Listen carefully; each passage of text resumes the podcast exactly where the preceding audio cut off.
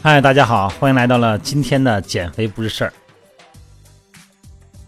这个节呀，到了这个月份啊，越来越多。这不是前两天是冬至哈，我记得冬至完了那当天晚上，呃，这个减肥不是，咱们这个朋友群里边哈就开始晒照片了，说今儿晚上我们吃的饺子。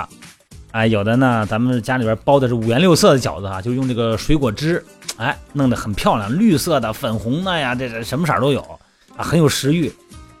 有的呢，可能家里边聚餐呗，还有点别的菜，弄得很很精致哈，看上去都想吃。但是这个照片发完以后，紧跟着就开始大家就开始说了：“哎呀，后悔啊，正在后悔中啊，我吃多了呀，我吃的太多了呀，后悔中。”哎，你看人就是这样，很多时候呢。你诱惑在前头，尤其是这个吃这个事儿啊，你真难控制。哎，那经常的，你包括以后就不是以后啊，就是你看往后这个节，就到冬天就到这个日子，就奔过节去的时候，老全是节。过几天就圣诞节啊，过圣诞节又是什么中国的节、外国的节，全是节，又元旦哈。所以说你这种聚会啊，哎，饱餐一顿之后呢，你这个在抱怨自己这个控制力不足，陷入的这种深深的内疚感。我觉得特别伤人，你会否定自己吗？对吧？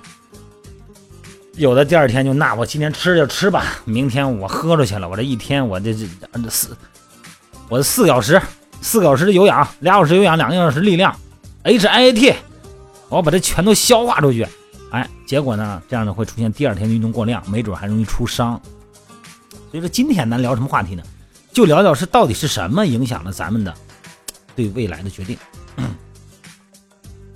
因为一到年底以后呢，人们总结过去、规划未来的时候，咱们都知道未来是不确定的。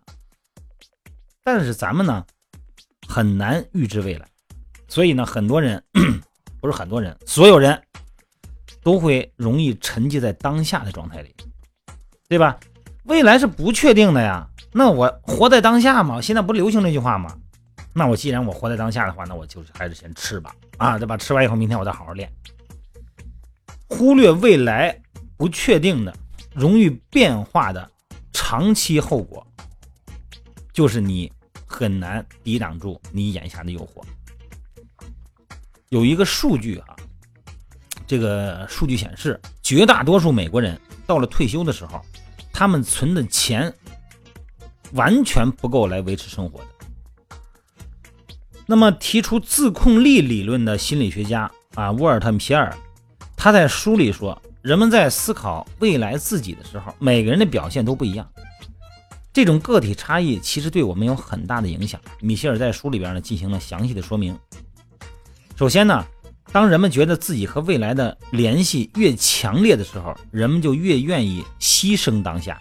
就说未来是确定的，我知道我的未来的时候，你会牺牲当下。那么研究人员呢找了一批这个斯坦福大学的本科生。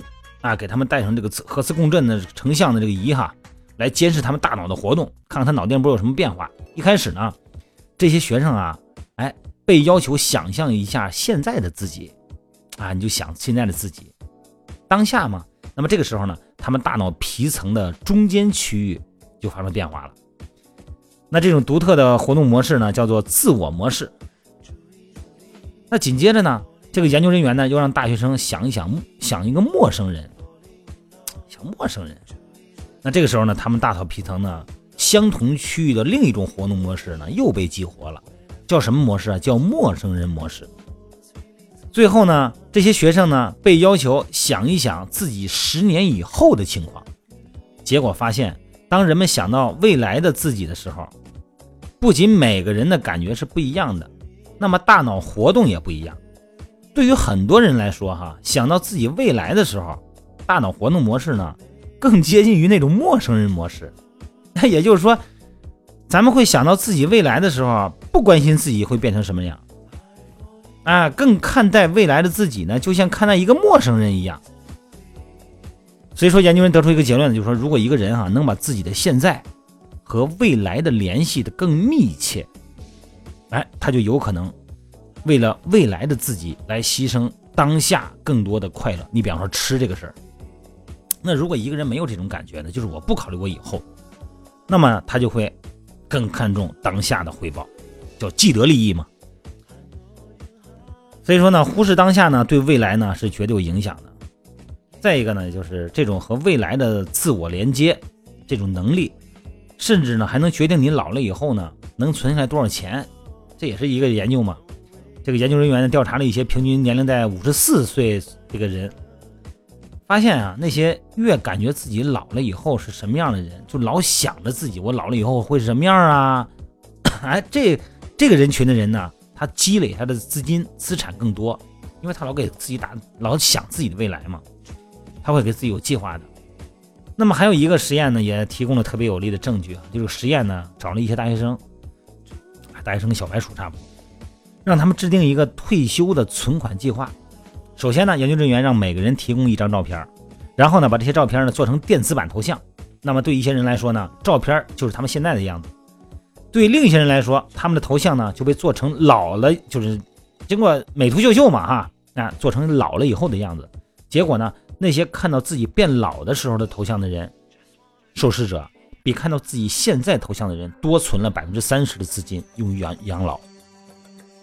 所以说，研究人员呢还在继续研究，在现实生活中是不是也能够通过增强人们对未来自己的认同感，啊，让人们给自己的未来多存一点钱，多做一些计划。所以说，最后呢，一个人呢，是不是关心自己的未来，还可能呢对道德感产生影响。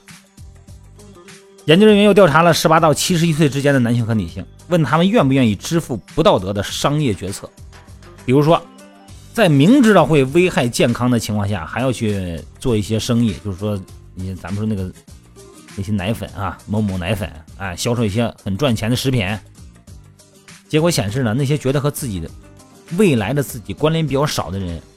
更能忍受不道德的商业抉择，就是以后跟我无关，这就是道德。研究人员呢还做了个实验，让一些人呢去思考未来的自己，哎，让一些人呢思考未来的世界。结果呢，如果能把自己和未来的世界联系在一起的人，哎，比那些简单思考未来的人更容易去考虑自己的行为产生什么长期后果。那么这就对未来后果的关注呢，让他们不愿意去做那些不道德的决定。这就上升到道德层面了。咱们不是聊减肥吗？咱就想想，你为什么不能割舍当下呢？就是实际上某种意义上来说，你对未来的自己没有一个具体的形象描述。未来自己是一个漂亮的、帅的，穿什么衣都好看的，走到大街上有回头率的你。那个你呢，就在你未来不远处看着你，看你在那吃饺子，看你在那想吃什么吃什么。看你在床上躺着，看你做一些不该做的事儿。如果他就那么愣愣的看着你，你会怎么想呢？不能让自己的未来失望，不能给我们的未来留下任何的那种遗憾。